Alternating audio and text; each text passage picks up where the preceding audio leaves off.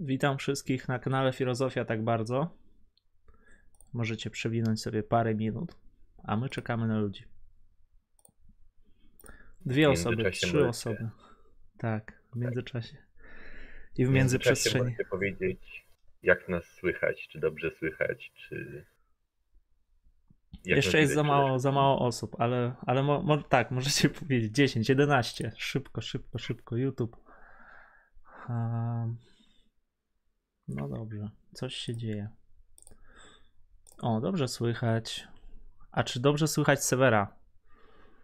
Powiedz coś. Za Pierre Bourdieu moglibyśmy stwierdzić, że właściwością każdego układu sił jest to, że jako taki funkcjonuje on w ukryciu, całą swą siłę czerpiąc właśnie z faktu, że jest niejawny. Okej, czyli muszę cię podgłośnić chyba. No jak zwykle tutaj piszą. No. No dobrze. Dobrze. No to co robimy? Dzisiaj omawiamy poszczególne rozdziały z symulacji, symulakrów i symulacji Jana Baudrillarda. I to już jest trzecie spotkanie. Trzecie spotkanie symulujemy czytania. Tak jest. Tak. Dzisiaj jakby na tapecie, to znaczy Filip trochę może wprowadził tutaj zamieszanie, ale na tapecie mamy omówienie tych wszelkich fragmentów od strony 21 do 121, nie wiem na ile to wyjdzie, chociaż jakby najbardziej, jeśli o mnie chodzi, to ja bym musiał się zatrzymać przy tej wojnie w Wietnamie i przy w ogóle całej rzeczywistości tworzonej przez filmy. Tak. Tam również wcześniej będą elementy afery Watergate, trochę na temat broni. No i nie wiem. No jeszcze trochę o historii, o kinie, o czym tam jeszcze było. W zasadzie to ja mam takie porównanie do Melissosa z Samos. Dlaczego Melissos z Samos? Dlatego, że mamy Parmenidesa, tak? Z Rei. No i znamy tą szkołę relacką, jak to mniej więcej tam wyglądało, że później po... albo chyba tam gdzieś blisko pojawił się Zenon ze swoimi słynnymi paradoksami. No i mamy Parmenidesa, pierwszego założyciela, można tak powiedzieć, tej szkoły relackiej. Natomiast Melissos z Samos doprowadził jego twierdzenia o bycie, to znaczy o tym, to jego słynna teza, że byt jest, niebytu nie ma, albo to co jest, różnie to jest tłumaczone. No i co zrobił Melissos z Samos? Melissos z Samos wziął jedną z cech tego bytu i zrobił z tej cechy taką absolutną cechę, która obejmowała wszystko. I tą cechą była jedność, pojęcie jedności, które u Parmenidesa występowała tak gdzieś tam, no tak, że jest niby jedność, ale ona nie jest kluczowa dla niego. I Baudrillard, wydaje mi się, że on jest właśnie takim filozofem jedności, takim Melissosem, żołnierzem, który po prostu próbuje sprowadzić wszystko do implozji. Oczywiście teraz upraszczam, ale w tej książce po prostu tak mnie już wkurzać zaczął w pewnym momencie, że ja chciałem o tym na streamie powiedzieć, dlatego że no ile można sprowadzić wszystko do implozji. Jakby są różne przykłady rzeczywiście, są jakieś wnioski, rozważania, ale tak prędzej czy później dochodzimy do implozji. No i ta implozja to jest takie kluczowe pojęcie, właśnie jak ta jedność u Melissosa, że jakbyśmy się tam starali wprowadzić jakąś różnicę, to i tak wychodzi implozja, a po implozji zaczyna się ta właśnie symulacja albo uwodzenie, które też wspominałeś. Co o tym myślisz, Sewerze? Znaczy ja mam jakby do tego dwie uwagi. Po pierwsze jakby zgadzam się z tym, jakby kompletnie się zgadzam, to rozmawialiśmy o tym też przed streamem, że ten tekst się w takim dużym stopniu on się rozpływa, tak? On się rozpuszcza. Coraz więcej jest tam takiego rozwodnienia tego wszystkiego. To nie jest specjalnie tyle, że dobra, mamy nową myśl do jakiegoś zjawiska, tylko mamy cały czas tą samą myśl do różnych zjawisk i to jakby po prostu, no nie wiem, na ile to może być ciekawe, tak? Jakoś niespecjalnie. Mam jeszcze taką uwagę, że czy mógłbyś jakby wytłumaczyć dosyć jasno, czym jest implozja, bo tak. To już słyszałeś raz. To już któryś raz pojawia się to pojęcie. Tak. I Baudrillard no, czyni taką rzecz, że on sam tego nie tłumaczy. To znaczy wiele pojęć, które u niego się pojawiają, trzeba dochodzić do tego takim właśnie jakby wnioskowaniem z kontekstu, czy próbować zahaczyć gdzieś o ten kontekst, wyciągnąć tą implozję i zobacz, albo tam, nie wiem, w wyszukiwarce wpisać, jak to jest używane u niego często. Ja natomiast korzystam z pracy, którą już pokazywałem wcześniej, Agnieszki Ziętek o Baudrillardzie, no i to tam mówiłem jeszcze na pierwszym streamie, no to jest takie opracowanie akademickie. I z tego, co tam wyczytałem, i to też się zgadza zresztą z tym co teraz czytaliśmy na to spotkanie, implozja to jest zanik rzeczywistości w nadmiarze znaczeń i informacji, załamanie sfery społecznej i politycznej, a także rosnącej obojętności oraz dystansowania i zniechęcenie do jakiegokolwiek zaangażowania politycznego. Czy to jeszcze inaczej można to też sformułować? To jest moment, w którym zderzają się, powiedzmy, to, co w strukturalizmie nazywa się binarnymi opozycjami. I z tych binarnych opozycji nic nie zostaje już. Jeszcze inaczej. Mamy na przykład tak pojęcie dobra, zła, zimne, ciepłe tam, albo jakieś takie opozycje, tam noc, dzień. I u Baudrillarda te opozycje moglibyśmy je nazwać sensami przeciwstawnymi. Mamy przeciwstawne sensy. Natomiast Baudrillard robi taki myk, że on mówi, no tutaj jest na przykład śmierć fotografii, albo tutaj jest śmierć społeczeństwa, albo tutaj jest śmierć socjologii, jeszcze tam śmierć czegoś, albo coś nie istnieje. Ale jakby mówi i później zaczyna tłumaczyć dlaczego. I co się okazuje, w którym momencie jakby, w którym momencie pojawia się implozja. Implozja pojawia się, kiedy ten sens, który był kiedyś, czy tam historycznie jakiś ustalony sens, na przykład czym jest to pojęcie dobra, zderza się z innym pojęciem, które powiedzmy zostało wytworzone, no nie wiem, sztucznie, czy jeszcze inaczej jakoś zostało wytworzone. I powoli jakby to pojęcie sztuczne zaczyna zastępować to pojęcie prawdziwe, o ile można takie pojęcie w ogóle gdzieś tam znaleźć w historii. I to pojęcie sztuczne oczywiście zaczyna górować, natomiast pojęcie sztuczne w pewnym momencie na tyle się przekształca, że zostaje takim pojęciem właśnie rzeczywistym dla nas i takim prawdziwym jeszcze tam. No, powtarzałem tą formułkę już wiele razy, że jeszcze bardziej prawdziwym niż może być. I właśnie tym procesem jakby całym jest implozja. Implozja to jest taki konieczny rezultat, po którym może już być tylko symulacja sensów, że później próbujemy wrócić do historii, on tam mówi, ale już ta historia znów jest odtworzona, już jest takim, no jakbyśmy powiedzieli, nie wiem, wyrzutkiem takim, że coś tam zostało z tej historii i to, co zostało, funkcjonuje w filmach. No. Nie wiem, co myślisz o tej interpretacji? Bo oczywiście jest wiele, można wiele przykładów podawać z implozją, z czego korzysta Baudrillard, ale nie ma takiego jednego, jakby to jest, tak, to jest zanik sensów, może tak, jeszcze raz, najprościej, zanik rzeczywistości, redundancja informacji, czyli natłok informacji i przez to pojawia się implozja tak zwana.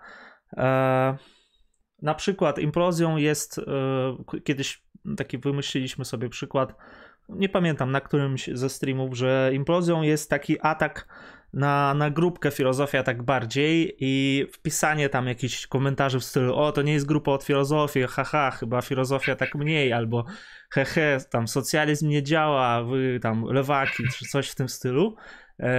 No i wiadomo, jest oburzenie, jest walka od razu w komentarzach.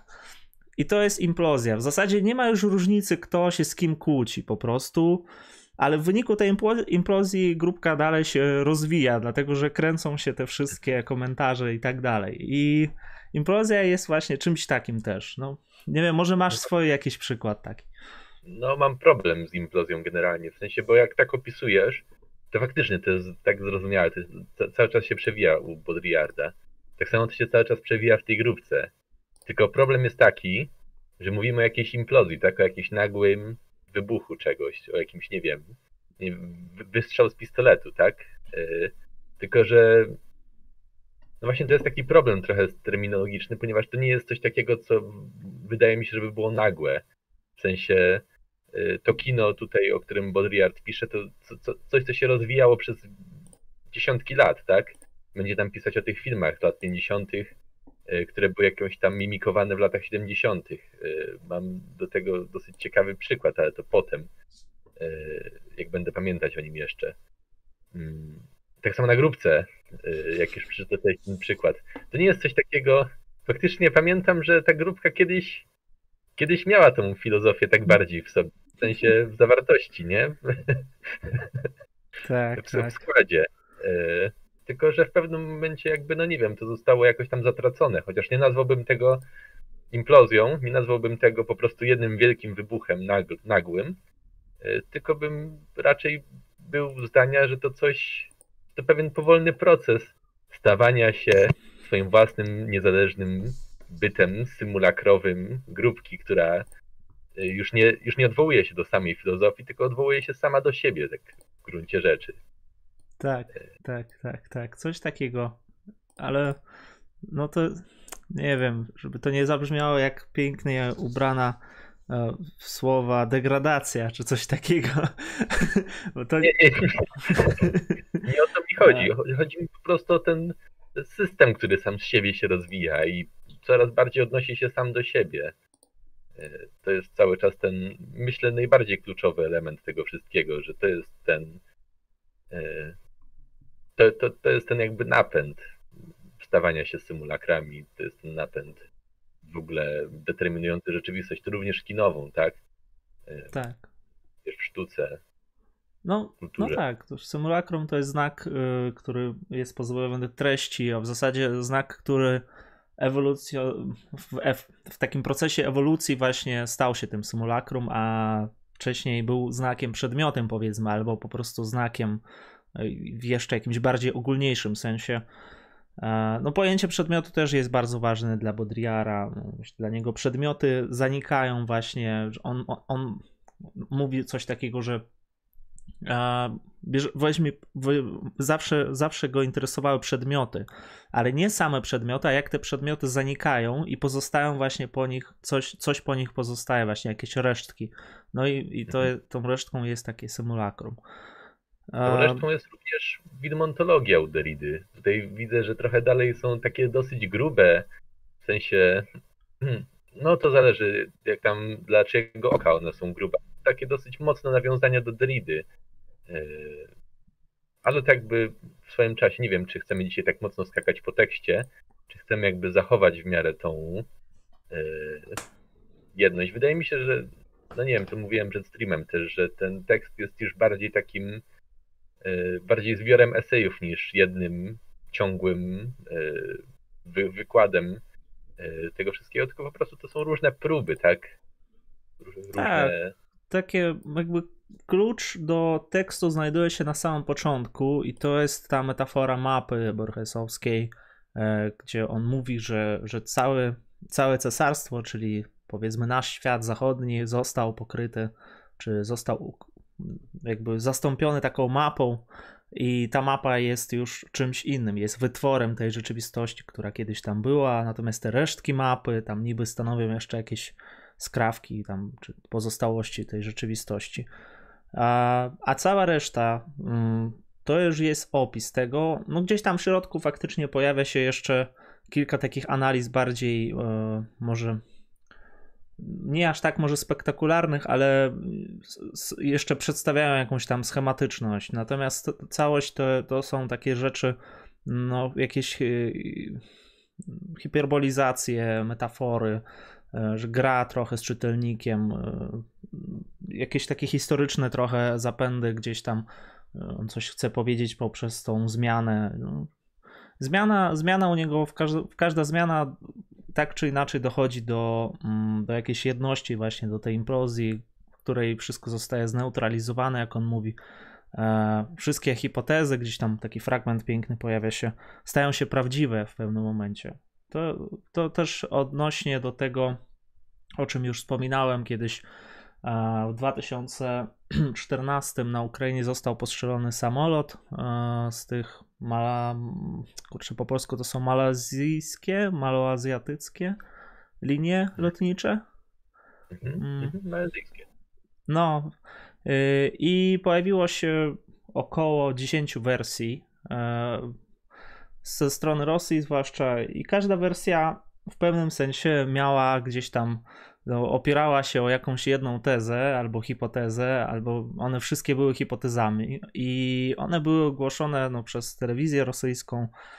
Wszystkie były również prawdziwe. Nieważne, która jest prawdziwa, czy ta ukraińska, czy nie, ale dla nich wszystkie były prawdziwe i to nie było takie jasne. I to jest tak, jak taki, nie wiem, no, taki ktoś przychodzi i mówi, no bo wiecie, jest kilka wersji, musimy wszystkie rozważyć i można to rozważać w ciągu 10 lat i później, no właśnie, nie wiadomo co z tego wychodzi. No ale cel jest jeden, żeby pokazać, żeby jakby nie było, nie ma tutaj jednego sprawcy, natomiast jest od razu dużo hipotez. I w ogóle jakoś cicho na czacie. Radek Gładkiewicz napisał, Filip, wczoraj taką ładną koszulkę miałeś, a dzisiaj zwykły t-shirt. To i widzą mniej. No, trochę mniej tej symulacji, ale to nie tylko przez tą koszulkę, ale także przez to, że wydarzenie no nie osiągnęło, powiedzmy, jakichś wysokich progów, ale to i tak bardzo dobrze, że jest 50 osób. To jest bardzo dobrze naprawdę, jak na czytania, które już odbywają się no, trzeci raz. Temat chyba, wydaje mi się, że dalej jest aktualny. Mała mi w czarnym Filip wygląda sexy, dzięki. Dobra, to co? Symulujemy dalej, jakby to powiedział Baudrillard w tym memie, że wszyscy, kiedy wszyscy myśleli, że jesteś postmodernistą, a ty tylko symulowałeś na wydarzeniu. No to przechodząc do samego tekstu, pojawia się pojęcie polityczności. Chyba że jeszcze coś wcześniej tam ciekawego się pojawia, to już... To chcesz może coś powiedzieć? No. Zależy na której stronie jesteś, bo ja mam właśnie ten cytat z Pierre'a Bourdieu. To dawaj, jest dowolna strona, wszystkie hipotezy są prawdziwe, idziemy. To nie jest ważne. Jest ten cytat z Pierre'a Bourdieu, że właściwością każdego układu sił jest to, że jako taki funkcjonuje on w ukryciu, całą swą siłę czerpiąc właśnie z faktu, że jest niejawny. I to mi się wydaje, w sensie i w kontekście Baudrillarda jest bardzo celne, w kontekście tego, o czym on się zajmuje, umieścił to w książce, ale jest również bardzo celne w ogóle, jeśli chodzi o cały rozwój filozofii współczesnej, to znaczy, że faktycznie, przynajmniej jak tak patrzę na swoje na swoje książki, które tam czytam jakoś często, to faktycznie coraz bardziej jest istotny ten najbardziej codzienny, najbardziej oczywisty aspekt życia każdego człowieka. Jakby nastąpiło przejście od Boga, od etyki, od dobrego życia do, nie wiem, spraw właśnie kultury, do spraw kultury masowej, tutaj środki przekazu, nie wiem, w ogóle sprawy muzyki, sprawy historii, ale historii rozumianej w takim bardzo, bardzo nowoczesnym podejściu. W ogóle te wszystkie zależności władzy, które omawialiśmy też podczas lektury Foucault, to wszystko opiera się cały czas na tym właśnie, na tej szarej rzeczywistości, która no, na pierwszy rzut oka może się wydawać niektórym ludziom jakby raz, że oczywista, a dwa, że nudna, ale tutaj widać, że faktycznie to jest jakby kopalnia złota dla filozofii, że na tym można nie jeden doktorat napisać na pewno. No. A ja bym też chciał zwrócić uwagę na te fragmenty, które pojawiły się w kontekście właśnie polityki, gdzie Baudrillard zastanawia się nad tą aferą Watergate.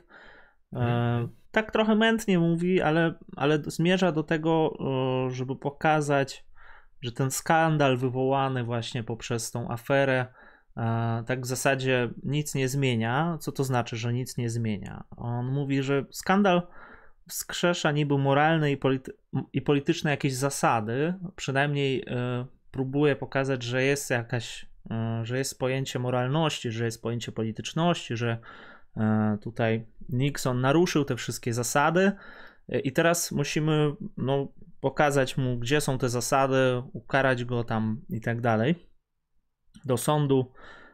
Natomiast on mówi, że ta polityczność umarła jeszcze za czasów Kennedy'ego, że jeszcze wcześniej gdzieś tam zatraciliśmy kontakt z nią, natomiast to, co dzieje się teraz, to jest tylko odtwarzanie, odgrzewanie właśnie tego kotleta, tak, czy jak to się tam mówi, symulowanie konwencjonalnej, zawężonej perspektywy, tak o tym mówi. No i tutaj ten cytat właśnie o tych wszystkich hipotezach pojawia się, że wszystkie hipotezy stają się prawdziwe, a to dlatego, następny fragment, a to dlatego, że znajdujemy się w sferze rządzonej logiką symulacji, nie ma już celu, nie ma nic wspólnego z, to nie ma nic wspólnego z logiką faktów i porządkiem racji. Fakty pozostają w miejscu przecięcia się modeli. Modele tutaj pojawiają się, natomiast to pojęcie modeli on tam nie wytłumaczył. Następnie implozja i implozja przeciwstawnych biegunów, to jest klasyczny już po prostu taki klasyczny jego, no nie wiem, taki ruch szachowy. Mhm. Akurat tak. Zaczęli jak jest wykład z profesorem Jerzym Bralczykiem. Faktycznie, przecież tak, Michał mi mówił ostatnio, że dzisiaj jest wykład z profesorem Bralczykiem. No cóż, no pewnie o języku, o mowie, o czym jeszcze. I z Michałem założyliśmy, że ten wykład cały czas nam YouTube podrzuca, cały czas chce, żebyśmy go obejrzeli, no ale co, no trudno, no. Ja myślę, że te wykłady też można zawsze obejrzeć na YouTubie, a u nas możecie brać udział bezpośredni tutaj. My czytamy wszystkie komentarze i donaty i wszystko czytamy, więc możecie sobie wybierać, ale polecam zostać z nami. Dobra. Ciekawe jest właśnie to, w sensie zastanawiałem się trochę nad tym w ogóle aspektem, to znaczy kojarzę takie powiedzenie Joe Bidena, podczas tam, w sensie przed zaprzysiężeniem, jak mówił, że nothing will fundamentally change. I to mi się wydaje, że to jest to, co w tym chodzi. W sensie, że tutaj jest ten powrót jakby, w sensie rozliczanie kapitału czy kapitalistów przez racjonalność i moralność, ale to tak naprawdę no nie wiem, to nic nie zmieni specjalnie, jakby to jest walka z wiatrakami, tak? To nothing will fundamentally change w rozumieniu, że z góry to już jest narzucone, tak? No, ja nie wiem, czy ta jakby argumentacja jest wystarczająco, no nie wiem, przekonująca. Faktycznie ona pozostawia wiele tutaj wątpliwości, bo w takim razie no, moglibyśmy powiedzieć, no a to jak to w ogóle odróżnimy cokolwiek, przecież musimy mieć jakieś wartości moralne, jednak no, trzeba mieć ten, no, trzeba wskrzesić, trzeba przynajmniej wierzyć w to, że to jest, że zakładać, że coś takiego jest, inaczej po prostu popadniemy, jak tam mówił ten Kaczyński, w nihilizm, albo kościół, albo nihilizm. No to tutaj no ja uważam, że trzeba jednak coś gdzieś zakładać, że istnieje jakaś racjonalność, może nie w takim sensie, jak tego pojęcia używają różni tam populiści, prawicowi, czy tam, no nie wiem, no często słychać to powołanie się na racjonalne, ad racjonalne, że coś jest racjonalne, że ta racjonalność to też nie do końca wiadomo, co to jest, ale dalej, idąc dalej, prawdziwa władza już nie istnieje, a zatem nie istnieje bezpieczeństwo, by ktokolwiek ją zdobył lub przejął. Następna teza, też bardzo skrajna, w opozycji do Foucault. Wspominałeś teraz o Foucault, o władzy. To jest akurat ten moment, kiedy możemy przypomnieć sobie, czym była ta władza dla Foucault. No i Baudrillard jakby tą władzę jeszcze przekształca, radykalizuje i w zasadzie mówi, że nie ma tam żadnej już władzy. Bo... To znaczy, tak. Wydaje mi się, że to nie jest tyle przeciwieństwo do Foucault, co jakby po części pokrycie się. To znaczy Foucault też pisał o tym, że władza nie ma żadnej głowy, którą by można ściąć. To po prostu jest pewien system różnych tych właśnie codziennych relacji, tak? A tutaj po prostu on pisze, że ta władza jest, właśnie w ten sposób jak to rozumiem, że ta władza jest niemożliwa do zdobycia jakbym, czy to przez demokrację, czy to przez monarchię, czy to przez cokolwiek, tak? Nie jestem w stanie tego zdobyć. Wydaje mi się, że to jest w sumie ta sama teza, tylko że lekko wyprana i zrobiona bardziej pod symulakry. Mhm. Mamy też komentarze. No, mamy. Bogusław Wolniewicz, oj, Boguś Wolny pisze, ale się reklamują kapitaliści, tylko donate'y w głowie. Dobrze, no, panie Bogusiu, Bogusławie, to, no, przepraszamy, że się reklamujemy, nie możemy sobie pozwolić. Podoba mi się założenie, że kapitalizm jest wtedy, kiedy są pieniądze i im więcej jest pieniędzy, tym bardziej jest kapitalizm. Jak ktoś wspomni o pieniądzach, to jest już kapitalistą kompletnie. I teraz op i dislike na YouTubie. To jest po tym, jak komuś się coś nie podoba. To jest taki sprzeciw, który przerasta w implozję właśnie dla Baudrillarda, że każdy sprzeciw dla niego jest wyrazem tego, że zatarcia się sensu. No. Okej. I jak już jesteśmy przy tej władzy, no i on powtarza, tak? Powtarza, to słusznie zauważyłeś, że on powtarza te same tezy, które stawia Foucault, że władza nie ma ośrodka, że ona jest jakby rozproszona, no ale później jakby jeszcze jest taki trochę skrajniejszy, bo on próbuje jeszcze pokazać, no tak, że jej nie ma w zasadzie, ale ona jest symulowana, no ale jednak jest dalej. I tak, jak jesteśmy już przy tym Foucault, to jest następny rozdział z ciekawą nazwą Koniec panoptykonu. Jednak te rozdziały jakoś się wiążą od władzy do panoptykonu. No, są tutaj skojarzenia oczywiście ze słynnym panoptykonem Foucault, z jego najbardziej chyba znanej pracy Nadzorować i karać. No, panoptykon to jest pewien model władzy, czy taki model, w którym możemy opisywać władzę. Chyba to była, jaka to była władza? Dyscyplinarna? O ile się nie mylę, czy władza kontroli? Coś takiego? Już nie pamiętam. Chyba dyscyplinarna. W sensie dyscyplinarna bardzo się pokrywa z tą władzą kontroli, ale chodzi generalnie o to, że należy zachowywać się tak, jakby ktoś się zawsze patrzył, tak, że ten panoptykon największą implikacją jest to, że cały czas ktoś może patrzeć, cały czas ktoś może mnie obserwować, ktoś może mnie jakoś oceniać, a ja nie jestem w stanie ocenić, w którym momencie on mnie obserwuje, a w którym nie. Dlatego w absolutnie każdej chwili jestem zobowiązany do zachowywania się w sposób, jakiego ta osoba oczekuje ode mnie. No tak. No to jest, zobrazowane, no pewnie wszyscy widzieli ten obrazek, nie będę go pokazywał, ale jest wieżyczka po środku, która obserwuje wiele od razu tych cel tam, czy tam kamer, gabinetów, jak to chcecie.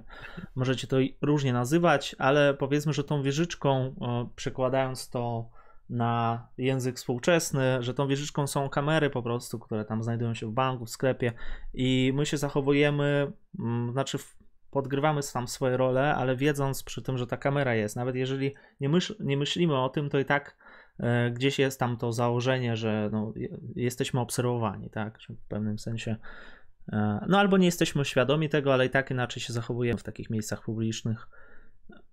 No i czymś podobnym tutaj jest panoptykon, natomiast to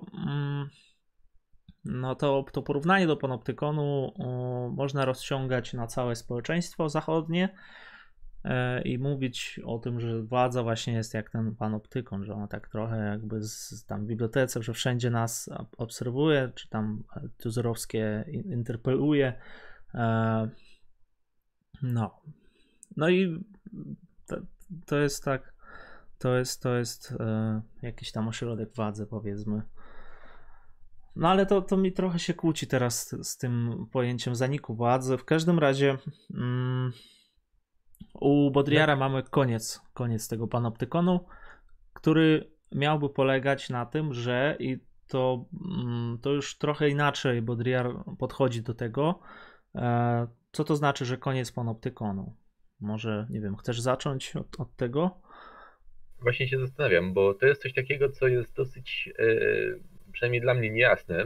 Wydaje mi się, że to rozumiem, chociaż nie jestem pewien, bo nie ma tutaj za wiele, ale po prostu wydaje mi się, że główny zarzut, jaki Baudrillard tutaj stawia Foucault, to jest taki, że Foucault jakoś postuluje pewien podmiot, który jest jakoś tam ciemiężony, tak? I przez jakąś tam dekonstrukcję można w jakiś sposób wrócić do tego podmiotu oryginalnego, który nie będzie, który można rozszczepić od tego właśnie, od tej kontroli. A tu wydaje mi się, że Baudrillard mówi, że nie ma żadnego podmiotu. W sensie, że nie ma czegoś takiego jak podmiot oryginalny, że nie ma czegoś takiego jak podmiot, który nie byłby jakoś tam wytworzony, tylko właśnie w rzeczywistości tej, wobec generalnie rzeczywistości kultury, ten podmiot jest coraz bardziej właśnie wytwarzany przez telewizję. On nie jest tak kondycjonowany, jak to było u Foucault, tylko że to jest właśnie coś bardziej jako nie tyle ograniczenie, co dyktowanie.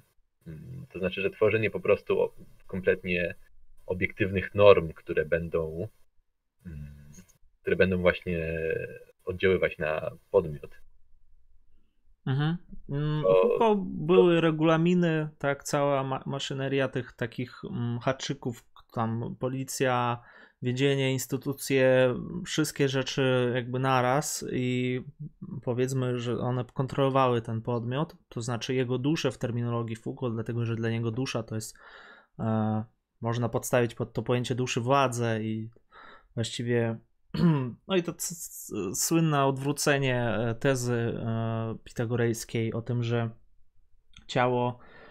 ciało jest więzieniem duszy, tak? Czy jak to było? Ciało jest więzieniem duszy. No i a u Pitagoryczyków była dusza. Nie, czekaj. Tak, u Pitagoryczyków było ciało więzieniem duszy, a to u Foucault jest dusza więzieniem ciała. I dusza więzieniem ciała oznacza, że władza właśnie jakoś kontroluje tę duszę, jak tam mówi Foucault, blokuje i ujarzmia, z tym podkreśleniem na ja. Co robi Baudrillard? Baudrillard mówi, że ta kontrola w zasadzie sprowadza się, no, dla niego ważniejszą rolę tutaj odgrywają media współczesne i podaje przykład z reality TV, reality show amerykańskim, to są lata 70. Nie wiem, co to jest za show, ale jakaś tam rodzina Ludów? Okej, okay, tak. Brzmi jak lud. Rodzina Ludów, która była właśnie cały czas obserwowana, cały czas nagrywana w telewizji, miała, no to początek reality show, sami wiecie też, jak to wygląda, ale ważne jest tutaj to, że Baudrillard mówi, że to miałoby jakby, że ta rodzina miałaby zachowywać się tak, jakby nie było żadnych kamer, aparatów, tak jakby nie była nagrywana i że to było takie prawdziwe zachowanie i że udało się właśnie tutaj odtworzyć to prawdziwe zachowanie. Też teza nie jest zbyt mocna, dlatego że no, ciężko sobie wyobrazić osobę, która nie myśli o tym, że jej w tym momencie robią zdjęcie, czy tam nie nagrywają. No naprawdę dla mnie to jest nie do wyobrażenia w ogóle takie zachowanie, no chyba że ktoś nie wie faktycznie, no to wtedy tak, ale tutaj no, Baudrillard dochodzi do tego, że jednak udało się coś takiego uchwycić, że ta rodzina faktycznie zachowywała się tak, jakby nie była nagrywana i w tym momencie jakby on mówi, że o, znów następuje implozja, czyli różnica się zaciera pomiędzy tą rzeczywistością na ekranie i tą rzeczywistością, która niby jest sama w sobie rzeczywistością, mówiąc tak trochę pokrętnie. Różnica się zaciera i nie ma różnicy już pomiędzy tym obrazem w telewizji i tak. I co następuje? No i pojawia się tutaj paradoksalna teza, którą on wiele razy używa i powtarza, to, że to my jesteśmy oglądani przez telewizję, a nie my telewizję oglądamy. Jakby jest odwrotna relacja. Co to oznacza? Może nad tym się zastanówmy, co to oznacza. Znaczy on tam jeszcze mówi coś takiego, że ta rodzina tam rozstała się po tym show i zastanówmy się, czy telewizja miała w ogóle jakiś wpływ. Dla niego telewizja w ogóle nie miała żadnego wpływu. Rodzina się rozstała, bo się rozstała. Niezależnie od telewizji, że jakby nieważne, czy tam powiemy, czy telewizja jest szkodliwa, czy nie. Po prostu ona by się i tak rozstała, bo tam się nie układało im za dobrze. No. Ale tak, wracając do tego, co to oznacza, że telewizja nas ogląda, a nie my ją. Jakbym miał to powiedzieć bez powtarzania tego wszystkiego, co już jakoś tam wcześniej powiedzieliśmy, to chyba bym nie potrafił. Mhm. To znaczy to oglądanie nas przez telewizję, to jest po prostu odwrócenie relacji, tak, że to jest odwrócenie tej klasycznej relacji, że jest pewien tak świadomy podmiot, świadomy Kowalski, który przychodzi do domu po pracy i ogląda telewizor dla własnej przyjemności, tak? A tutaj wydaje się, że raczej ten telewizor jest w tym miejscu kluczowym, tak? Że znaczy ten serial, ta telewizja, w ogóle generalnie filmy, tutaj też Derrida się trochę zajmował tą kinematografią, to mi się wydaje, że wydaje mi się, że coś właśnie mega podobnego opowiadał w wywiadzie. On bardzo często udzielał tych wywiadów na temat kina i generalnie nagrywania. Co do tego, że właśnie nie sposób jest uciec od tego, nazwijmy to, kondycjonowania podmiotu przez kamery, przez kino, tak? Zawsze jest tak, że zachowujemy się w jakiś tam sposób inny, podczas gdy jesteśmy obserwowani, niż kiedy nie. I kino właśnie opiera się kompletnie na tym, kino opiera się na zatarciu tej granicy. To znaczy, że nie ma czegoś takiego, że jest obserwator. Jest dosyć ciekawy serial. Ja go bardzo lubię. Chłopaki z baraków. Pewnie każdy o tym słyszał, bardziej czy mniej. A tam właśnie bardzo często jest ten element. To jest taki generalnie serial, który stara się wyśmiewać te różne elementy popkultury, przez to jakoś tam też umacnia te elementy popkultury, na tym to polega. A właśnie dosyć często były takie elementy, że były jakieś interakcje z kamerzystami i właśnie najciekawsze są te interakcje z kamerzystami, bo bardzo często był drugi kamerzysta, który nagrywał te interakcje z kamerzystami w serialu. One też często znikały, tak? To właśnie na tym by polegało to zatarcie, że one się czasami pojawiają, czasami nie do końca. Czasami jakby kino jest autoświadome tego, że nie jest tym perfekcyjnym obserwatorem, a czasami wpada w tą pułapkę klasycznego kina, że jest tylko obserwatorem, tak? Mhm. To... Ja bym to też jeszcze inaczej rozumiał. Też nadużywana rzecz, której no nie da się uniknąć. Baudrillard, mówiąc, że to telewizja nas ogląda. No oczywiście można to rozumieć tak dokładnie, że to oznacza, że jesteśmy manipulowani tam przez telewizję, że to jest przemoc w środku przekazu.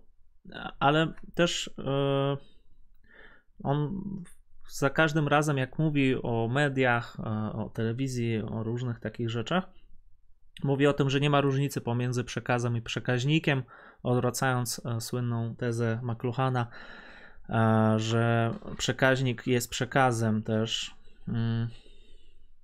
Aha, jest szacunek, Sewerze, za chłopaków z baraków. Nie ufam ludziom, którzy nie lubią tego serialu. Nawet Wojna Idei lubi.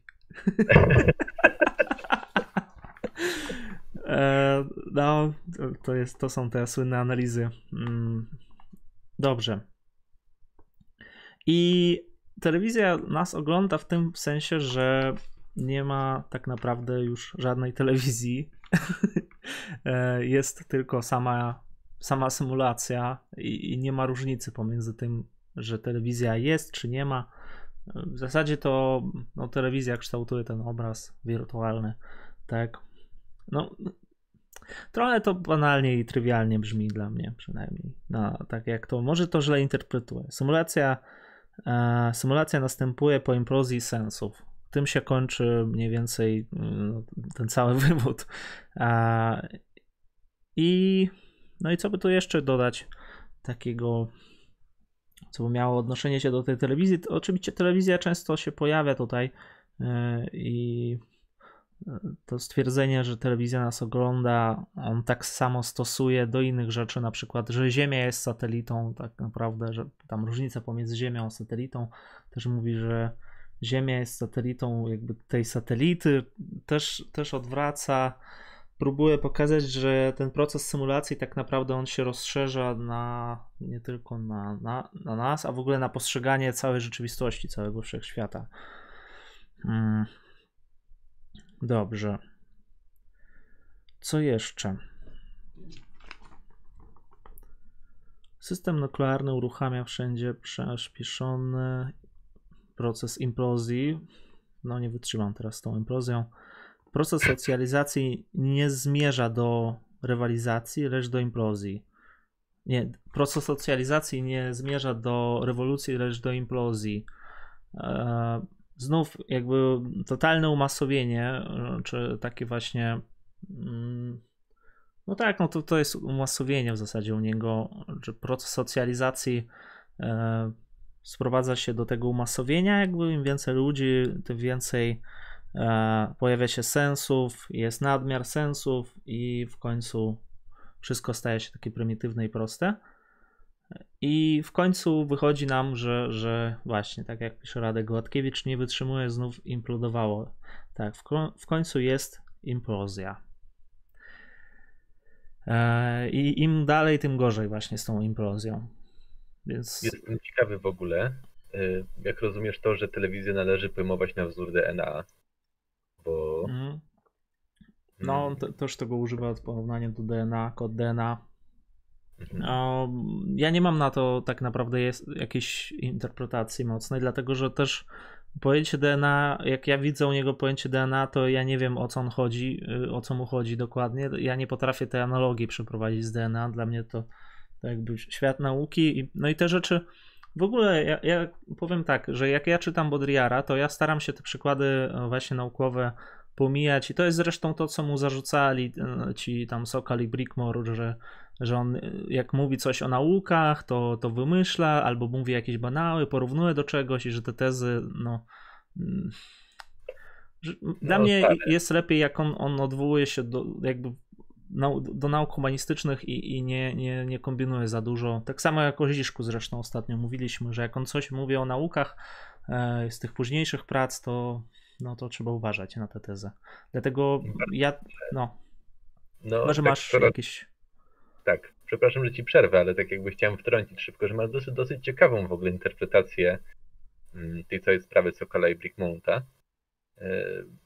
Nie wiem, wydaje mi się, że faktycznie przypisujesz dosyć wysokie znaczenie i temu papierowi, i tej całej książce ich. Aż tak przygotowywałem kiedyś z tego taki esej na zaliczenie. Na przedmiot i czytałem trochę na temat tej sprawy, czytałem też fragmenty tej książki.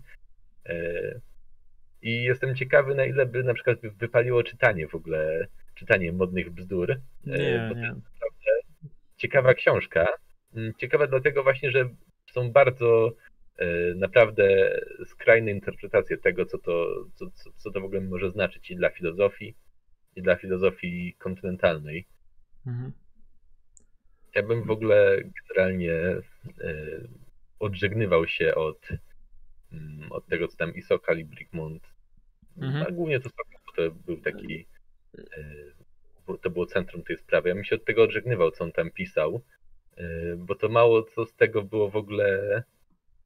faktycznie uzasadnione dobrze, to znaczy jego argumentacja. Tak, nie, masz rację jak najbardziej, jakby oni tam wplatają swoją teorię, jeszcze trochę jakby nauką się dostaje, w sensie filozofii nauk, I ta ich krytyka polega na tym, że no oni z punktu widzenia właśnie takich nauk ścisłych podchodzą do filozofii, wymieniają jakiś długi cytat i później mówią, no tak to się używa w naukach.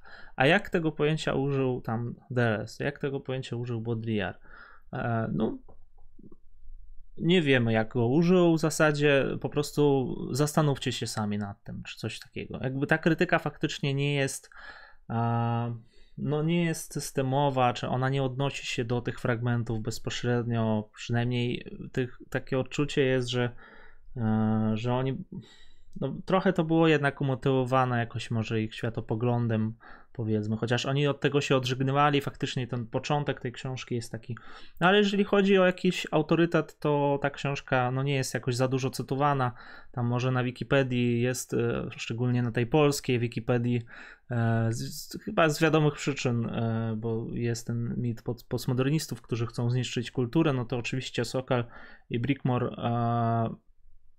jest dla nich autorytetem, to znaczy no, to już jest takie polskie, żeby to Brickmora wcisnąć gdzieś.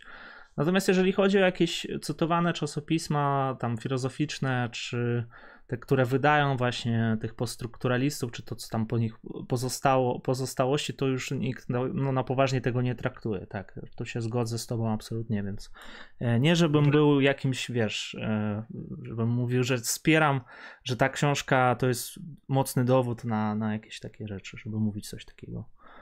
Ja tak jeszcze na koniec sam wtrącę, że to jest dosyć ciekawe właśnie podejście do tej książki, bo postmoderniści, jak widać to w tekstach, oni po sobie dosłownie jadą non-stop, w sensie Derrida odpowiada Foucault, Foucault odpowiada Delezowi, Deleuze odpowiada Derridzie, każdy kogoś krytykuje, każdy wprowadza to inaczej, każdy mówi, że tamten jest kompletnie bez sensu, tak?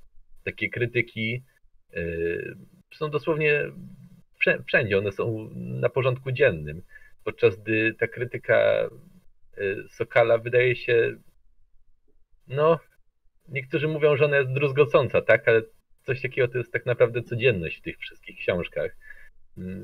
A pomimo tego, że podobno jest taka druzgocąca, to nikt się do niej nie odwołuje, tak, że cały czas jakby mam w głowie ten przykład z Derridą i Foucault. Kogi to i historia szaleństwa. Ja nie chciałem jakby tego wątku wprowadzać z tą książką. No, ja tak nie wiem, dlaczego w sumie powiedziałem. Ja tylko chciałem powiedzieć, że analogie właśnie z tym DNA i powiedzmy ze sferą społeczną dla mnie są wątpliwie, nie tylko dlatego, że jest taka książka, ale w ogóle to brzmi trochę jak analogie, wiesz, z fizyki do moralności, albo z biologii do moralności, no, z faktów naukowych do właśnie powinności jakiejś tam. Więc dlatego staram się takich rzeczy unikać, albo jak już widzę to u niego te fragmenty o DNA, no to dla mnie więcej mówią pojęcia tam mikrochipy, on o mikrochipach często wspomina, albo pamięć komórkowa, albo takie rzeczy i to też nie są dosłowne jakieś tam, no nie da się tego dosłownie interpretować, to są pojęcia u niego powiedzmy znajdujące się w sferze wirtualnego, o którą cały czas jakby opisuje. Tak, no chipami można powiedzieć, że to jest jakiś kod społeczny, że można podstawić tam inne jakieś pojęcia, które nam będą faktycznie wyjaśniać coś i wtedy te analizy stają się bardziej przejrzyste. No tak, znaczy to jest taki dosyć zrozumiały zarzut, w sensie, że po prostu zarzut puryzmu nauk, żeby nie wychodzić poza swoje podwórko. W sensie on jest dosyć często stosowany tak i on jest taki w miarę szanowany. Chociaż wydaje mi się, że Baudrillard i tak dosyć mocno pilnuje tego swojego podwórka. Jak wspominałeś wcześniej, że reporterzy go zapraszali, żeby tam przyjechał, zrobił reportaż na tam Zatoce Perskiej, zdaje się, i tak, odmawiał. Tak. To nie jest w ogóle moja dziedzina, tak? I też on powiedział, DNA... że są lepsi ode mnie w zasadzie dziennikarze. Tak jest. I to DNA też bym tak właśnie jako luźne skojarzenie bardziej traktował niż coś takiego centralnego. Ale to bym już stawił w ogóle. No. Znaczy nie, to nie znaczy, że jakby tutaj jest jakiś zakaz, bo ja na przykład no nie wiem, co za dużo powiem. Nie mam takiego klucza interpretacyjnego, żeby powiedzieć, co to znaczy w jego kontekście DNA, bo dla mnie jakby to pojęcie kodu i DNA, no to u niego są bardzo zbieżne ze sobą. Gdyby on to jeszcze zdefiniował gdzieś, to bym zrozumiał. Natomiast z kontekstu wychodzi, że to jest jakiś kod, tak? Kod społeczny. Coś takiego.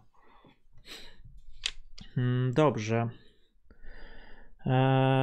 No i ten temat, bo zaczęliśmy mówić o reality show, o telewizji, o... Co by tu jeszcze takiego wziąć z tego tekstu? No. Tak, można by w ogóle przejść płynnie do filmów, to znaczy przeskoczyć trochę stron. Historia w scenariuszu w stylu retro, mówisz o tym rozdziale pewnie, tak? To jest tak. No, tak, to jest... No, teza tutaj chyba jest taka, że on zajmuje się tutaj i historią, i kinem w ogóle. I mówi na samym początku coś takiego, że mit, który kiedyś gnieździł się w historii, znalazł teraz swoje schronienie w filmie, ale to też nie znaczy, że przestał istnieć w historii, ale też jakby zahaczył ten film i film teraz no, reprodukuje, powiedzmy, mity historyczne, czyli jest jeszcze takim połączeniem historii i mitu, czy czymś jeszcze więcej jest. No, tak, tutaj generalnie porusza taki no, dosyć ciekawy, w sensie ciekawy temat. Ja to rozumiem trochę jako taką, jako coś w rodzaju immanentyzacji eschatonu, to znaczy takiego dziwnego, skomplikowanego terminu z teologii, który po prostu oznacza, tak przyjście na świat świętości, tak, to spotkanie się świętego, sacrum i profanum. I tutaj wydaje mi się, że coś podobnego jest w tym filmie, to znaczy, że film się oddziela od tego, film się oddziela od tej rzeczywistości i staje się tą właśnie swoją własną rzeczywistością, z tym, że to jest rzeczywistość właśnie pozbawiona tego wszystkiego, o czym tutaj pisze, tego wszystkiego, co jest w prawdziwym świecie, w przypadku wojen, że pisze tutaj na temat tej stawki życia i śmierci, tak, która jest bardzo istotna w ogóle do zrozumienia wojny i interpretacji wojny, chociaż na filmie tu nie ma żadnej stawki życia i śmierci, tak, to wszystko jest na ekranie, zawsze jak się ogląda, też tam trochę dalej pisze na temat tych wszystkich dokumentów, na temat Holokaustu. Jak się to ogląda, to jest takie oswojenie się z tym, tak? Właśnie cała jakby tragedia Holokaustu polega na tym, że to jest coś niewyobrażalnego, że to jest coś takiego, z czym nie da się oswoić. Podczas gdy kino robi kompletnie co innego, że sprowadza to do nas, sprowadza to, eliminuje te wszystkie elementy, które są straszne w tym. Faktyczna śmierć milionów ludzi. No i tak, no nie wiem, sprowadza to do, nie wiem, tam może siniaków aktorów, czy czegoś takiego. To znaczy sprowadza to, że no on mówi, że to my odtwarzamy tą historię cały czas skazujemy właśnie Żydów na zagładę w kinie. I dlaczego tyle razy jakby zwracamy się do tego? FTB Plus to Filip, wracaj na grupkę, stop, nie nadążam banować, stop to Magidru. Nie wiem, kogo tam Michał banuje, już się obawiam, ale faktycznie no spoko, jak będą później chcieli rozbanować, to wiecie co można zrobić. Wczoraj dałem unbana jednemu za donate. Ale nie płacił mi czego. 5 zł wpłacił i rozbanowałam go. 5 złotych? Tak. Tak chciał wrócić na grupkę. No, pomyślałem, dobrze. No. Dobra, wracając do filmu i mitów w filmie. To znaczy mit, historia. Baudrillard zaczyna od tego, że mit i historia to jest w zasadzie to samo. No, bardzo ponowoczesna czy postmodernistyczna teza. Historia stanowi nasz utracony przedmiot odniesienia, to znaczy jest ona mitem. Tak, nostalgia rozrasta się bez końca. I to on to mówi w kontekście właśnie filmu i historii. Szczególnym upodobaniem cieszy się jednak epoka, która minęła nie tak dawno. Faszyzm, wojna, bezpośredni kontakt powojenny Niezliczone filmy, które rozgrywają się w owym czasie, mają dla nas smak perwersyjny, gęsty, bardziej mglisty. W takich terminach to opisuję. Czyli chodzi o to, żeby przeżywać coś podobnego, jakieś rzeczy historyczne i czerpać z tego właśnie jakieś zadowolenie, przyjemność, nie wiem, no, znaczy to nic nie wnosi moim zdaniem, to co teraz powiedziałem. Nie, wnosi. Tak? Bardzo mocne nawiązanie właśnie do Derrida, o którym wspominałem na początku. Chociaż może bardziej niż do Derrida, to do Fischera właśnie, to są te stracone przyszłości, zdaje się. W sensie cała ta filmografia jest dosyć mocno właśnie widmontologiczna, ale w takim rozumieniu fischerowskim bardziej niż w rozumieniu samego Derrida.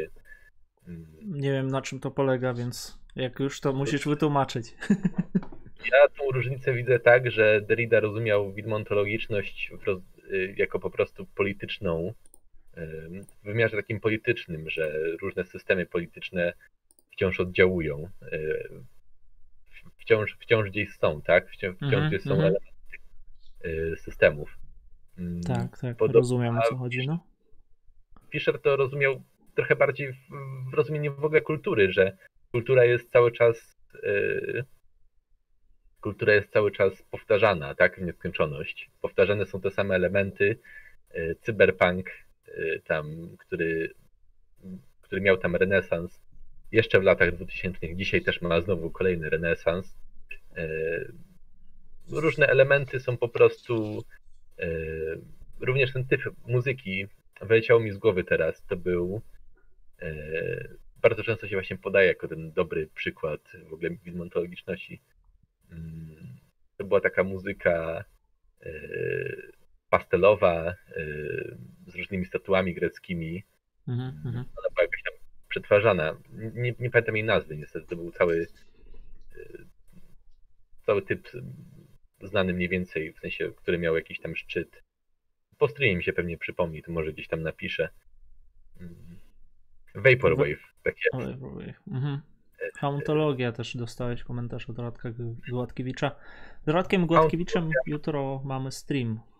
No, masz tak. 3 razy, także znaczy komentarze dochodzą z opóźnieniem 15 sekund, także niestety tak to wygląda.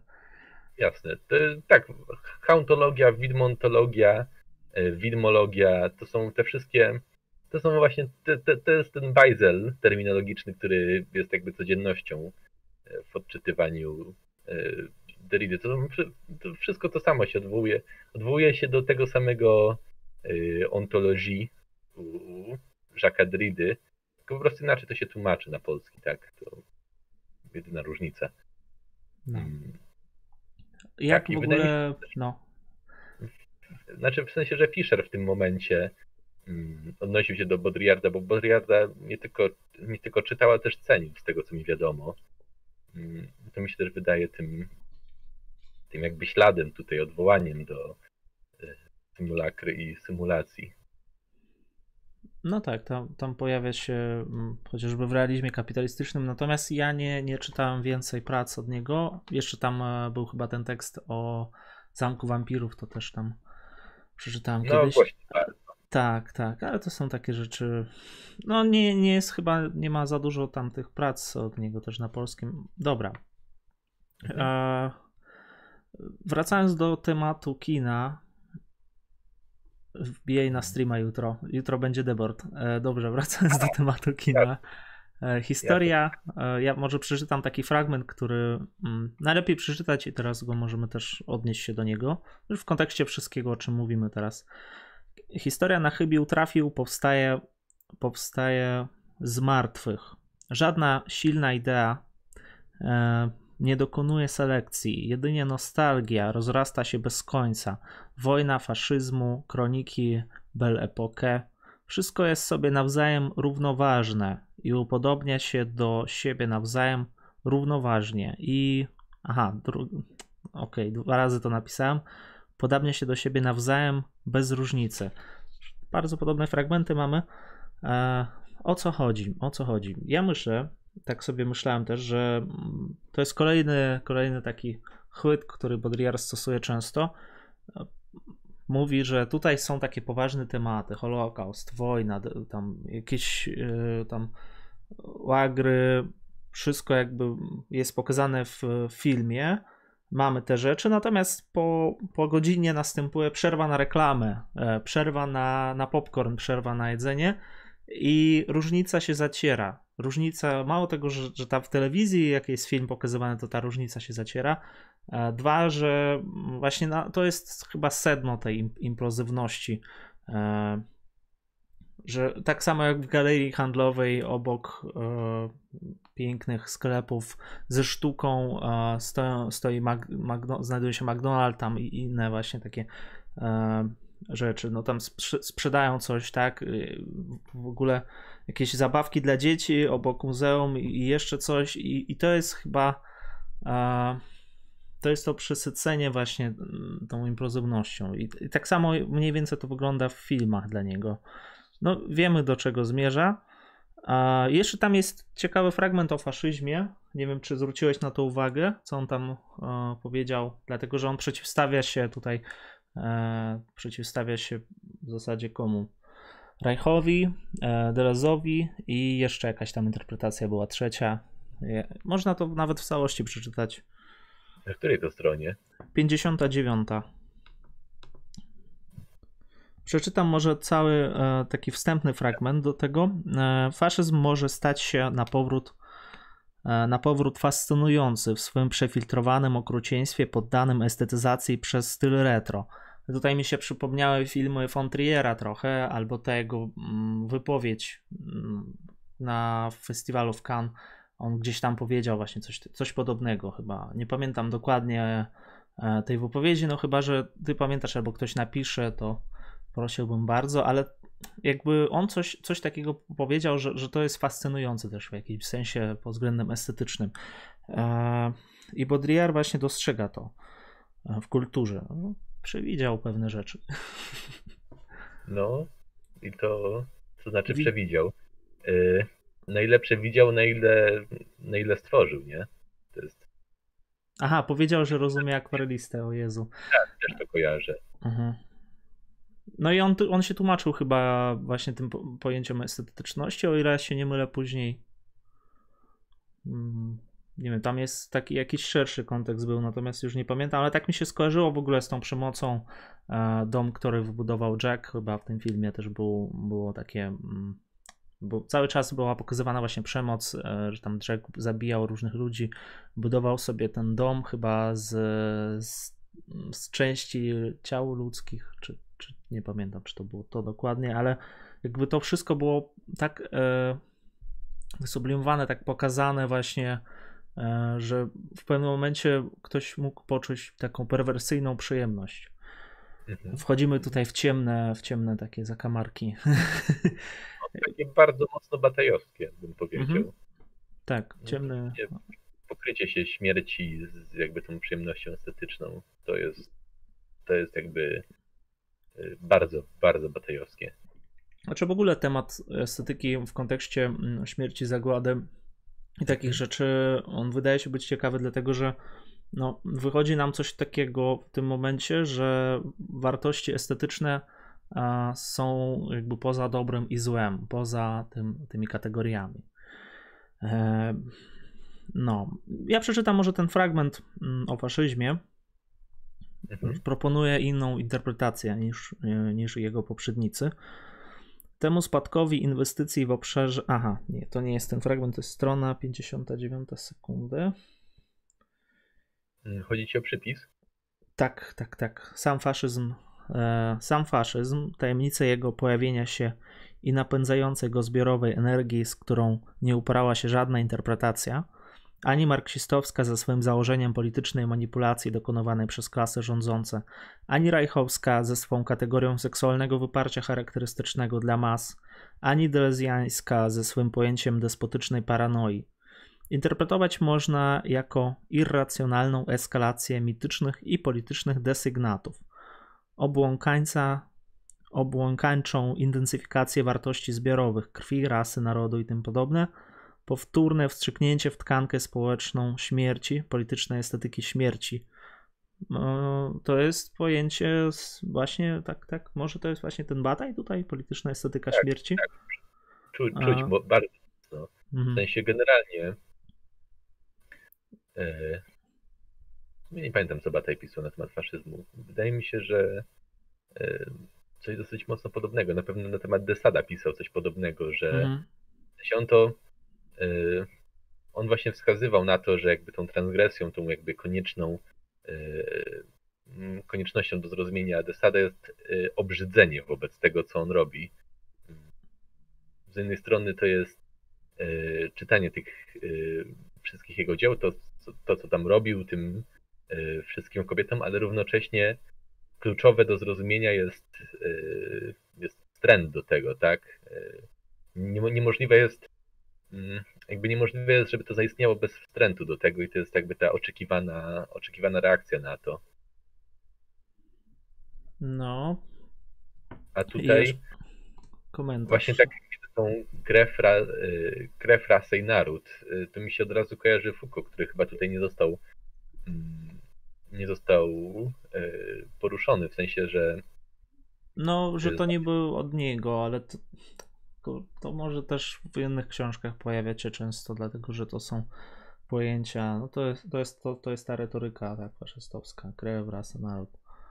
No, już taka triada już w ogóle jakaś. Mamy komentarz z Facebooka, z grupki. Matka von Triera uważała się za komunistkę, a jego ojciec za socjaldemokratę. Jego rodzice byli oddanymi nudystami, a von Trier podczas wakacji był na kilku obozach dla nudystów. Wolno mu było wszystko z wyjątkiem uczuć, religii i radości. Zero zdziwienia. No, ja nie wiedziałem w ogóle, nie interesowałem się nigdy jego biografią. Nie wiem, kto to napisał, dlatego że nie widzę z komentarzy z grupki. Nie wiem, fajnie, bo dzięki za komentarz.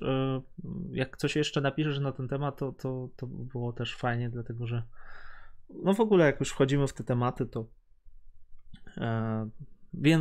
więcej wydobędziemy może sensu z tego tekstu, który mamy przed sobą. Dobrze. Dalej jeszcze, no ten fragment jest trochę dłuższy. Nie wiem, czy jest sens tutaj czytać go w całości. Po raz kolejny każdy sposób był dobry, by uniknąć tej katastrofy wartości, owej neutralizacji i pacyfikacji życia. Faszyzm stawiał temu wszystkiemu opór. Był to opór zacięty, racjonalny, obłędny i nie wchłonąłby tak masowej energii, gdyby nie był oporem wobec czegoś jeszcze większego. Jego okrucieństwo, jego terror były na miarę innego terroru, który stanowiła nieodróżnialność tego, co rzeczywiste, od tego, co racjonalne, który to proces pogłębiał się na Zachodzie, a faszyzm stanowił jedynie na to odpowiedź.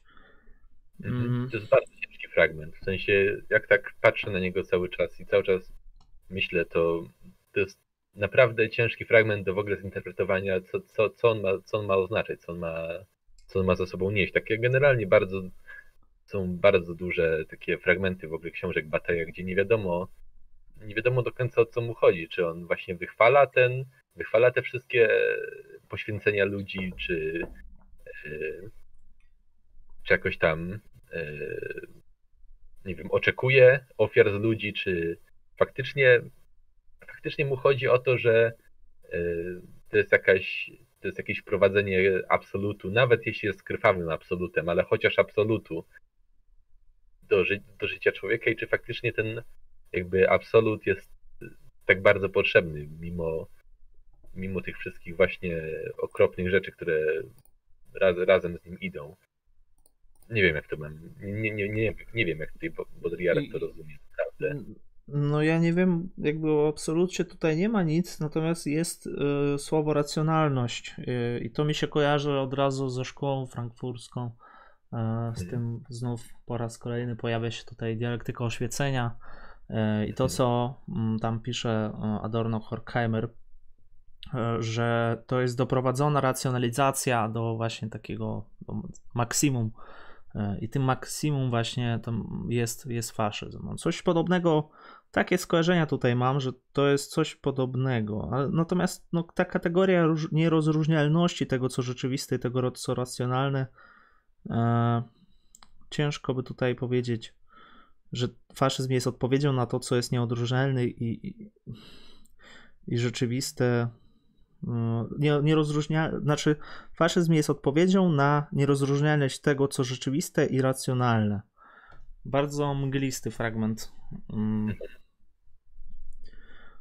Ale nawet chyba ta teza, którą teraz tutaj powiedziałem o Frankfurczykach, też nie ma dużego uzasadnienia. To jest co innego. Ktoś nas pytał na poprzednim streamie o tym, jaki Baudrillard miał stosunek do sztuki, do malarstwa. Chyba do malarstwa pojawiło się i tutaj pojawia się fragment o figuratywnej rzeczywistości. Dotyczący malarstwa, to pojęcie figuratywności jeszcze jest znane z Deleuze'a. Gdybym miał go wyjaśnić, no to u niego to pojęcie funkcjonuje. Zastąpmy go pojęciem abstrakcji, czy jakiegoś przedmiotu, który jeszcze nie. Nie, to źle to zinterpretowałem teraz. To jest no. Który nie odwzorowuje tak dokładnie rzeczywistości, tak? O to ci chodzi. Coś takiego, tak, że odnosi się do czegoś innego. Jeszcze tam kilka komentarzy było. Juliana, Gip, Krzysztof, to między sobą piszą ludzie, idealnie pod dzisiejszy temat. No, to się cieszymy, że komuś to pasuje pod dzisiejszy temat. Tak, i jeżeli chodzi o sztukę, no to ja przeczytam. Nowa figuracja stanowi przywołanie podobieństwa, lecz jest jednocześnie niepodważalnym dowodem zniknięcia przedmiotu w samym akcie jego przedstawienia, w hiperrzeczywistości. I jeszcze jeden fragment. No to dalej w zasadzie.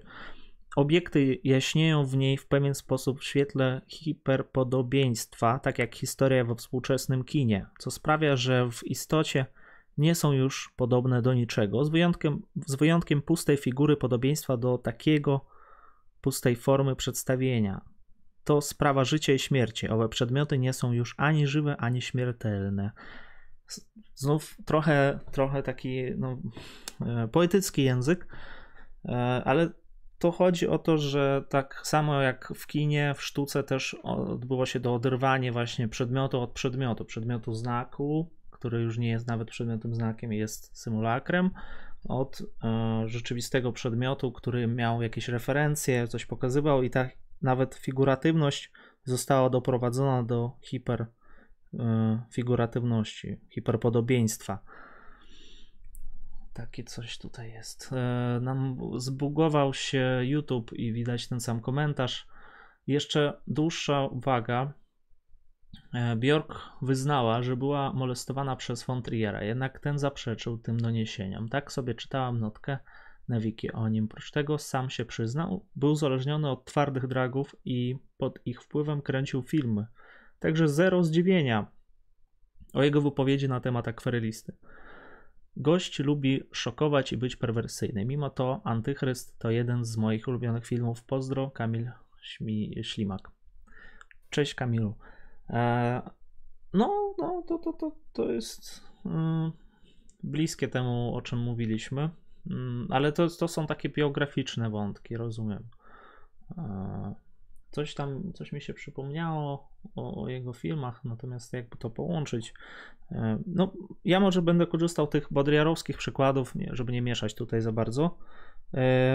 Mamy różne przykłady, nie wiem, Chinatown, 3 dni Condora, Barry Lyndon, 1900, Wszyscy ludzie prezydenta. To są filmy, które Baudrillard podaje jako przykłady właśnie tej też hiperrzeczywistości w kinie. Ja mam twój przykład, bo to jest generalnie Baudrillard nie mógł znać tego filmu, chociaż wydaje mi się, że on o wiele lepiej odpowiada temu, o co mu tutaj chodzi. To jest mianowicie Tombstone. Nie wiem, czy ktoś oglądał, to jest taki dosyć głośny film. To jest jeden z tych westernów kręconych w latach, dokładnie w 93. Jest to western, który właśnie spełnia ten warunek, że jest bardziej idealny i o wiele lepiej odwzorowuje same westerny niż te poprzednie westerny, które były kręcone w latach 60. Tutaj właśnie ten pisze, że stąd te wszystkie filmy historyczne, nie tylko Chinatown, 3 dni Condora i tak dalej, których sama doskonałość jest niepokojąca. Oglądając je, mamy wrażenie, że obcujemy raczej z doskonałymi remake'ami, z nadzwyczajnymi produkcjami montażu, należącymi już w większym stopniu do kultury kombinatorycznej, z wielką maszynerią foto, kino, historiosyntezy, niż z prawdziwymi filmami. A ja bym tutaj też zwrócił uwagę jednak na jeden z tych przykładów. 1900 z Timem Rothem, nie wiem czy to jest ten, bo nawet nie sprawdziłem tego, natomiast Barry Lyndon, który oglądałem wiele razy, jest moim chyba z najbardziej ulubionych filmów i akurat tutaj Baudrillard poświęcił mu trochę miejsca. On pisze o tym filmie, to jest film Kubricka, może mniej znany od tam pomarańczy, mechanicznej pomarańczy, czy tam późniejszych jego filmów, ale jest chyba najbardziej takim filmem, no, ze wszystkich tych filmów jest historycznym filmem przede wszystkim. To jest, odróżnia tutaj ten film od innych filmów, które on wyprodukował, ale powstał na podstawie powieści, nie pamiętam, de Kerreya chyba, albo kogoś innego. No i film jest przepiękny, jest cała fabuła, w ogóle co wyróżnia ten film może wśród innych filmów i dla Baudrillarda, i dla mnie tak samo, dlatego że tutaj ja się zgadzam z tą jego interpretacją. Film dokładnie próbuje odwzorowywać historię, to jest chyba wiek XVIII, i pokazać jakby wszystko tak w swojej naturalności, w tej dokładności. On mówi, że ta dokładność jest właśnie niepokojąca, tak jak tutaj przeczytałeś ten fragment. Nigdy nie uda się nam stworzyć niczego doskonalszego w tej dziedzinie, ani jednego błędu, tam dalej podkreśla. I to jest wszystko odnośnie Barry Lyndona. Dlaczego? Dlatego, że ten film faktycznie powstawał jako takie wielkie dzieło historyczne, może, czy wielkie dzieło jakiejś epoki, która już minęła. Po drugie, podobnie Kubrick w ogóle nie wykorzystywał w nim sztucznego światła. Cały film został nagrany faktycznie bez tego światła. No tam chyba, że nie wiem, może blendy jakieś były, ale jak się go ogląda, to nie widać tego w ogóle światła. I sceny na przykład w nocy przy świecach były nagrywane specjalnym obiektywem, którym, nie pamiętam kto to był, ale robili zdjęcia na Księżycu tym obiektywem, dlatego to jest najbardziej światłoczuły obiektyw, na te czasy, może teraz są bardziej światłoczułe, ale najbardziej światłoczuły obiektyw w ogóle na świecie był. Że on miał aperturę 0,3 chyba, czy jeszcze mniej. No to jest bardzo mało, on pochłaniał po prostu jakąś niesamowitą ilość światła, przy czym ten obraz nie kształcał się tak mocno. I Kubrick gdzieś dostał replikę tego obiektywu i nagrywał nim właśnie te sceny w nocy przy świecach. Dlatego też, jeżeli mówimy o tych kostiumach z tego filmu, o ubraniach, to wszystkie rzeczy, które znajdują się w tym filmie, on starał się wziąć te same rzeczy, które były na obrazach w tymże stuleciu, tam XVIII stulecie. On próbował jakby poza te obrazy nie wykraczać i żeby wszystkie przedmioty, żeby wszystko było dokładne po prostu. Dlatego ten film jest jakby jeszcze lepszym odwzorowaniem tej historii niż moglibyśmy sobie wyobrazić. Więc naprawdę kino warte obejrzenia. Ja naprawdę dziś, wydaje mi się, że dzisiaj ciężko znaleźć taki film, który tak skupiałby się na takich szczegółach. Widzę, że patrzysz tam na komentarze, to możesz przeczytać. To tak. Pierwsze co, to Radek Gładkiewicz napisał, że Kubrick był wariatem przecież i zamęczał aktorów dublami. Na ile to jest? No, każdy był wariatem z tych reżyserów tak naprawdę. I od Moniki Grudzińskiej jest jeszcze. Podobno Kubrick miał ochotę wtedy zrobić film historyczny o Napoleonie, ale uznał, że jednak... koniec życia, no. Więc zmienił koncepcję. No, jest taki mega dobry generalnie film o Napoleonie. Wydaje mi się, że... Nie wiem, z którego roku jest Barry Lyndon. To są lata 80, o ile się nie mylę. To wydaje mi się, że tak, że już wtedy był film Waterloo, czy Waterloo, zależy czy ktoś czyta po polsku, czy normalnie. Aha, 75 Barry Lyndon, no. Waterloo. No to chyba jeszcze nie było Waterloo, nie pamiętam. A to jest generalnie bardzo dobry film na temat Napoleona. Nie wiem, czy da się w ogóle... Nie wiem, czy da się nakręcić lepszy. W ogóle tam pamiętam, że chyba 200 000 żołnierzy Związku Radzieckiego brało udział w kręceniu tych filmów podczas scen bitewnych. Także sceny bitewne były kręcone tak autentycznie, jak tylko się da, tak naprawdę, z użyciem faktycznych żołnierzy, tak? Przypomniałbyś tytuł tego filmu? Czy chodzi o Barry Lyndon, czy o Waterloo, czy o Tombstone, bo to chyba były te wszystkie, które się dzisiaj pojawiały. No, pewnie o coś chodzi. No, ten film, o którym mówię teraz, bo też te komentarze trochę z opóźnieniem, no to jest Barry Lyndon, no, tak to wymawiam po polsku. I tak, uciekają te komentarze, bo są jakieś problemy. No, trochę coś. Kubricka zabili za Eyes Wide Shut. To jest dopiero akcja. Założę o tym temat na grupce niebawem. Ale to... ja pierwszy raz słyszę coś takiego. Przecież on chyba umarł, miał jakieś problemy ze zdrowiem, a nie zabili. Zabili go w sensie, tak, symbolicznie. Wykastrowali symbolicznie, rozumiem. A no, ja nie wiedziałem co tam, ale ten film chyba nie był jakiś aż tak bardzo kontrowersyjny. No, nie wiem. Też z jednych właśnie takich wielkich dzieł sztuki, filmów. No. Dobra. Przechodząc do kina w takich ogólnych rysach.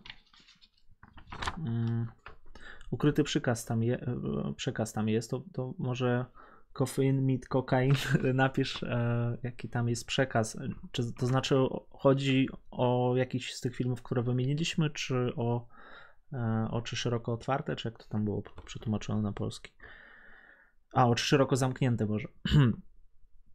Czy otwarte. Dobra, nieważne. Ja chciałem tylko, bo ja trzymam ten fragment i patrzę i próbuję się skupić na tym tekście. Baudrillard mówi coś takiego o kinie. Kino w swych współcześnie podejmowanych próbach zbliża się w coraz większym i coraz doskonalszym stopniu do absolutnej realności. W swej metodzie i jednocześnie w swej zuchwałości, w pretensjach do bycia rzeczywistym, bezpośrednim, pozbawionym znaczenia. Pozbawionym znaczenia, kończy się zdanie. No, wydaje mi się, że no nie wiem, no to są lata 80. Czy tak było? Faktycznie może tak było, natomiast chyba później to kino jednak poszło w jakąś inną stronę właśnie tej figuratywności, jak w malarstwie. No ciężko by mi tutaj stwierdzić, ja też nie jestem filmoznawcą. Co tam jeszcze było z komentarzy? Powtórzenia. O, Filip, to musisz przeczytać. Okej, to zobaczę sobie, co to jest, jakiś artykuł. Aha, no dobra, to później. Czytałem jakieś fakty kiedyś o tym filmie, ale nic takiego nie widziałem. Dobra, no mamy fragment, w którym stwierdza, że zmierza do absolutnej realności. Nie wiem. Znaczy tak, to się zgadza z jego ogólnie, z tym konceptem symulakrum, symulacji. Też często stawiane zarzuty, Baudrillardowi takie zarzuty, że on jakby bierze jakieś przypadki poszczególne, na przykład tego Barry Lyndona i faktycznie Barry Lyndon zmierza do tej realności, natomiast pomija wszystkie inne, no, ma wybiórczą taką krytykę, którą dokonuje takiej później absolutnej indukcji, która nie jest uzasadniona jakoś dobrze. Oczy szeroko otwarte. Chodzi o symbolikę, działanie tego filmu wręcz na podświadomość. Trzeba trochę okultyzmu liznąć, mniejsze o to, czy to działa, czy nie, ale takie teorie są. Znaczy ja pamiętam ten film i kiedyś nawet omawialiśmy go na kole filozofów UŚ i pojawiło się tam kilka wątków i ja to próbowałem w ogóle zestawić z Dostojewskim i z jego właśnie z Raskolnikowym, jak tam Raskolnikow już chodził i tam brędził sobie, ale to trzeba było jeszcze raz go obejrzeć i może dokonać jakiejś bardziej przejrzystej analizy. Ciekawie, co na to Malik. Nie wiem, co na to Malik. Malik czytał Heideggera, więc on też pewnie inaczej widzi. Polański pokazał w 9 wrotach i żyje. Tak w ogóle, co na to Geles.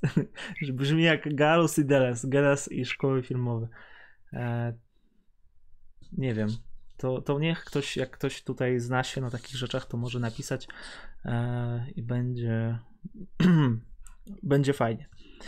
Kino dąży do absolutnej zbieżności z samym sobą i nie jest to sprzeczność, to sama definicja hiperrzeczywistości.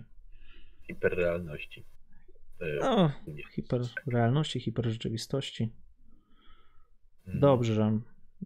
Ja nie wiem, no, cały czas. Kino jest zafascynowane samym sobą jako utraconym obiektem. Czy właśnie ta zbieżność, czy to trochę dalej pisze. Na sam koniec, że z tego względu, że samo kino przyczyniło się do zniknięcia historii i nadejścia czasu archiwum. Archiwum jest dosyć ciekawe. Właśnie to jest ten znowu fragment, gdzie mocno czuć Derridę. Wydaje mi się, że Derrida to... Ja myślałem, że Foucault, jak już archiwum, dobrze. Nie, w sensie pewnie również, ale tutaj jest też dalej, że wskrzesza jedynie upiory i w nich się zatraca. To czyś Derrida bardziej. Znaczy, wiesz co, to są lata 80. Jakby ja nie wiem, czy Derrida wtedy był jakkolwiek znany za granicą, bo tutaj Foucault jednak jeszcze był większym autorytetem niż... Wydaje mi się, że już był.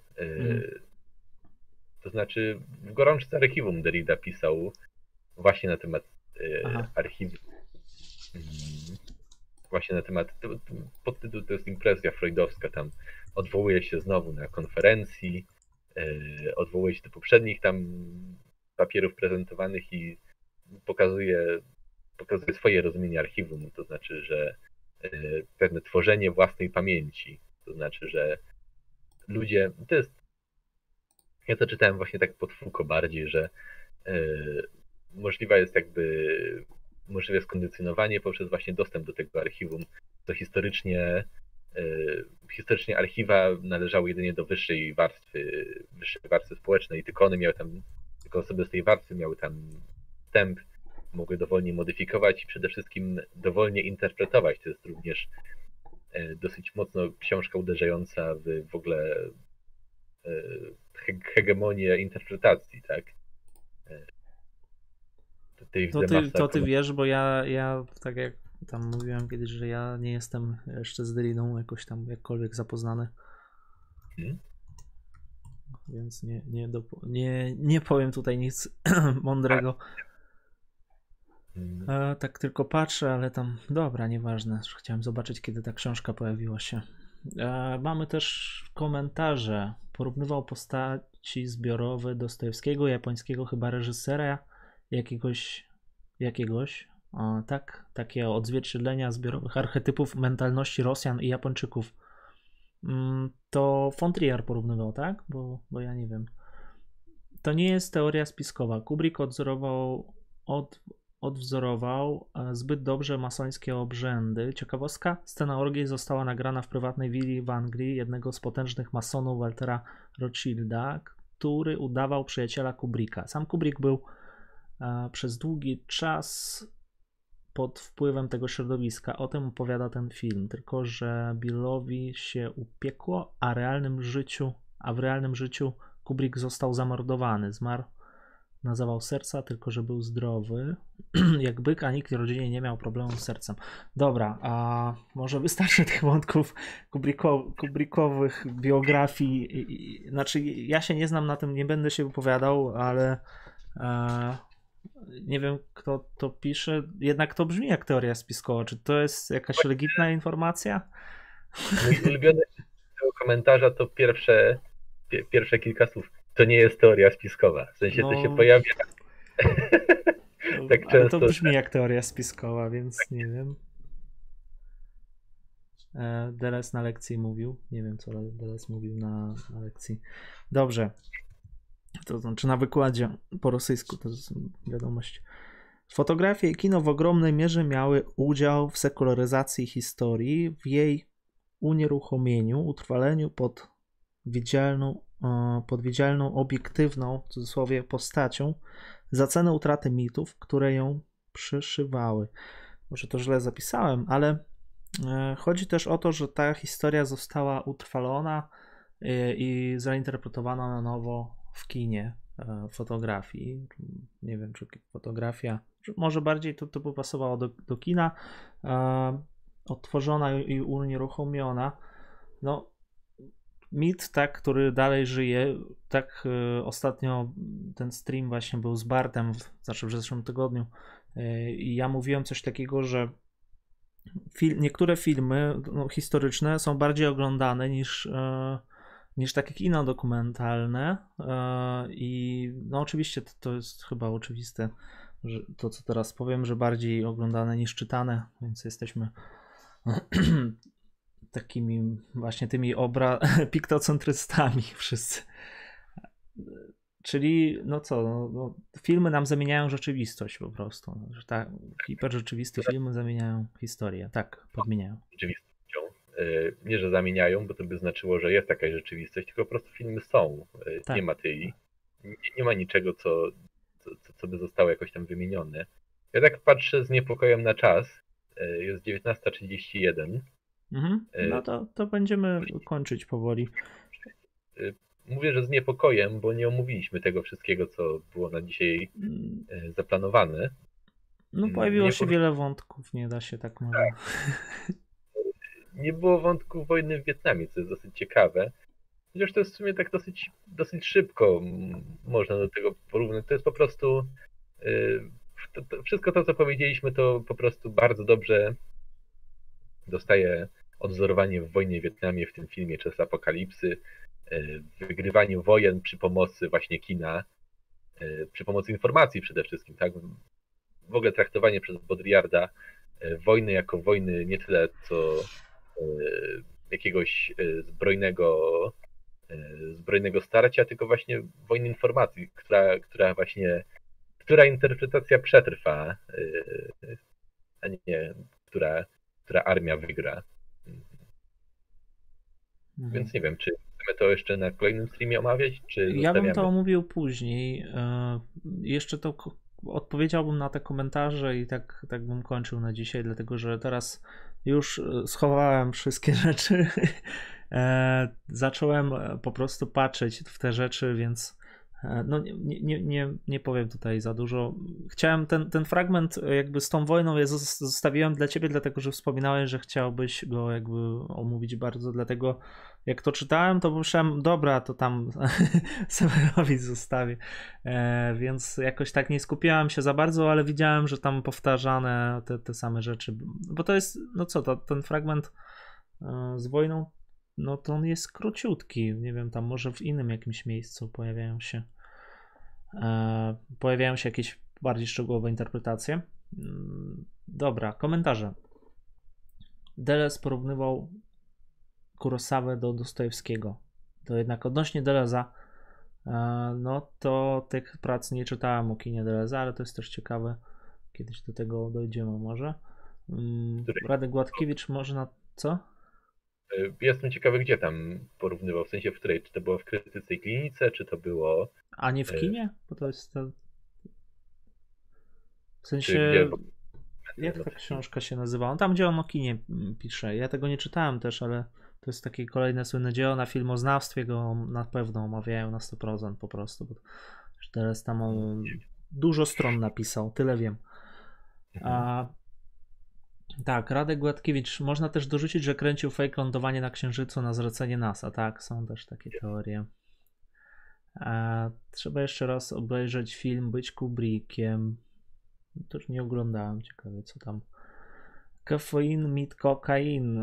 A co to jest rzeczywistość obiektywa? Od tego trzeba by zacząć. Rzeczywistość obiektywna. Znaczy nie mówiliśmy nic chyba o tej rzeczywistości obiektywnej, chyba że użyłem tego pojęcia, no to Baudrillard go używa w cudzysłowie. My natomiast idąc za Baudrillardem, no też jakby nie omawialiśmy, nie wykraczaliśmy poza to, co zostało powiedziane. Jeżeli mówimy o jakiejś rzeczywistości obiektywnej, no to w ogóle w całej filozofii jest to bardzo problematyczne pojęcie rzeczywistości obiektywnej. I tutaj nie chodzi o jakieś postmodernistyczne, czy tam post coś tam No ale w ogóle, no tutaj jakby samo odniesienie się, założenie tego, znaczy możemy zakładać, że rzeczywistość jest obiektywna, że tak jest najprościej no, komunikować się i w ogóle jakoś współpracować z tą rzeczywistością, natomiast same dowody na rzeczywistość, na to, że jest obiektywna, to jest ciężka sprawa. A Monika Grudzińska, po prostu kino. Kino, no tak, to co ja mówiłem, bo nie byłem pewien, czy to jest to, tak. Bartek Konopa. Deleuze o tym mówił na jakimś wykładzie o sztuce i społeczeństwie kontroli. Aha, dobrze. Tom drugi, obraz, ruch, obraz, czas. Nie, tom, obraz, ruch, a dwa, obraz, czas. Być jak Stanley Kubrick. Dobra, dziękuję Radku, dziękuję Monika Grudzińska. Mamy teraz tyle materiałów, nie wiem kiedy to wszystko będę oglądał, natomiast jak już to się przeminęło, to postaram się to zapamiętać, może z Michałem poświęcimy na to czas też, lubię takie rzeczy oglądać. No i to chyba wszystko na dzisiaj. Dziękuję, że byliście z nami, oglądaliście nas, że komentowaliście. Dzisiaj jest taki stream, taka bardziej właśnie streamerska forma, luźniejsza. Nawet jakby nie siedzimy tak ściśle nad tekstem, bo pojawiło się wiele kontekstów, no to wszystko wynika z tego, że Baudrillard pisze o nas samych, więc my odnosimy się też do naszych czasów. I mamy bardziej bezpośredni dostęp do tych naszych czasów. Zresztą ja generalnie staram się czytać tę książkę bardziej jako jakaś tam pomoc do zrozumienia dzisiejszego społeczeństwa, niż jakoś próbować sprawdzać jakąś, nie wiem, historyczną spójność tego, co Baudrillard napisał. Myślę, że taka interpretacja jest jakby bardziej ciekawa tej książki na pewno. Tak, tak, tak. Przypomniał mi się mem z Orwellem, rok 1984, że to nie była instrukcja. Czy coś, jakoś tak to wyglądało, że to nie była instrukcja. Dobra. Nie no, to są jakieś opisy takie. Dobra, to no tam jest cisza w komentarzach. To jeszcze raz dziękujemy za wszystko. I do następnego, do jutra w zasadzie, jutro mamy z Radkiem Gładkiewiczem taki w zasadzie, no to jest referat, stream, coś pomiędzy właśnie, tam będzie Michał Ramsługowski, będzie jeszcze nasz kolega tam ze studiów, Michał Banko, nie wiem, czy będą też pająki, może nawet pająki i ktoś tam jeszcze, kolega Michała Banko, więc sporo ludzi będzie, przynajmniej wszyscy zapowiedzieli. Zobaczymy jak będzie, wydarzenie też jakoś tam dobrze weszło, więc nie wiedziałem, że Debord cieszy się taką popularnością, albo po prostu Deborda nie ma nic na studiach z tego Deborda, no my na pewno nie mieliśmy. Wszystko, co tutaj omawiamy na streamach, to tego na studiach nie było raczej. Sewer, wbijaj jutro. Wbijaj też, tak, będzie impreza debordowska. Dobra, to widzimy się jutro w takim razie, o ile dam radę. No jak masz czas, 18 jak zawsze. Jasne. To dziękujemy bardzo za dzisiejszy wkład. Widzimy się na Baudrillardzie albo za tydzień, albo za 2 tygodnie. Jeszcze zobaczymy, jak to będzie wyglądać. Tak. Dlatego, że ja muszę uporządkować te czytania. W ogóle chciałbym zmierzać w tą stronę taką, żeby robić mniej czytań, więcej takich referatów czy takich rzeczy, dlatego, że no, ja tam czytam z różnymi ludźmi różne rzeczy, ale czasu strasznie mi czasu brakuje, albo ktoś inny po prostu będzie czytał. No to już tam plany takie na przyszłość. To zapowiemy wszystko. Koncepcji jest dużo, tylko żeby to wszystko zrealizować. Dobrze, to pa. To dziękujemy bardzo. Cześć.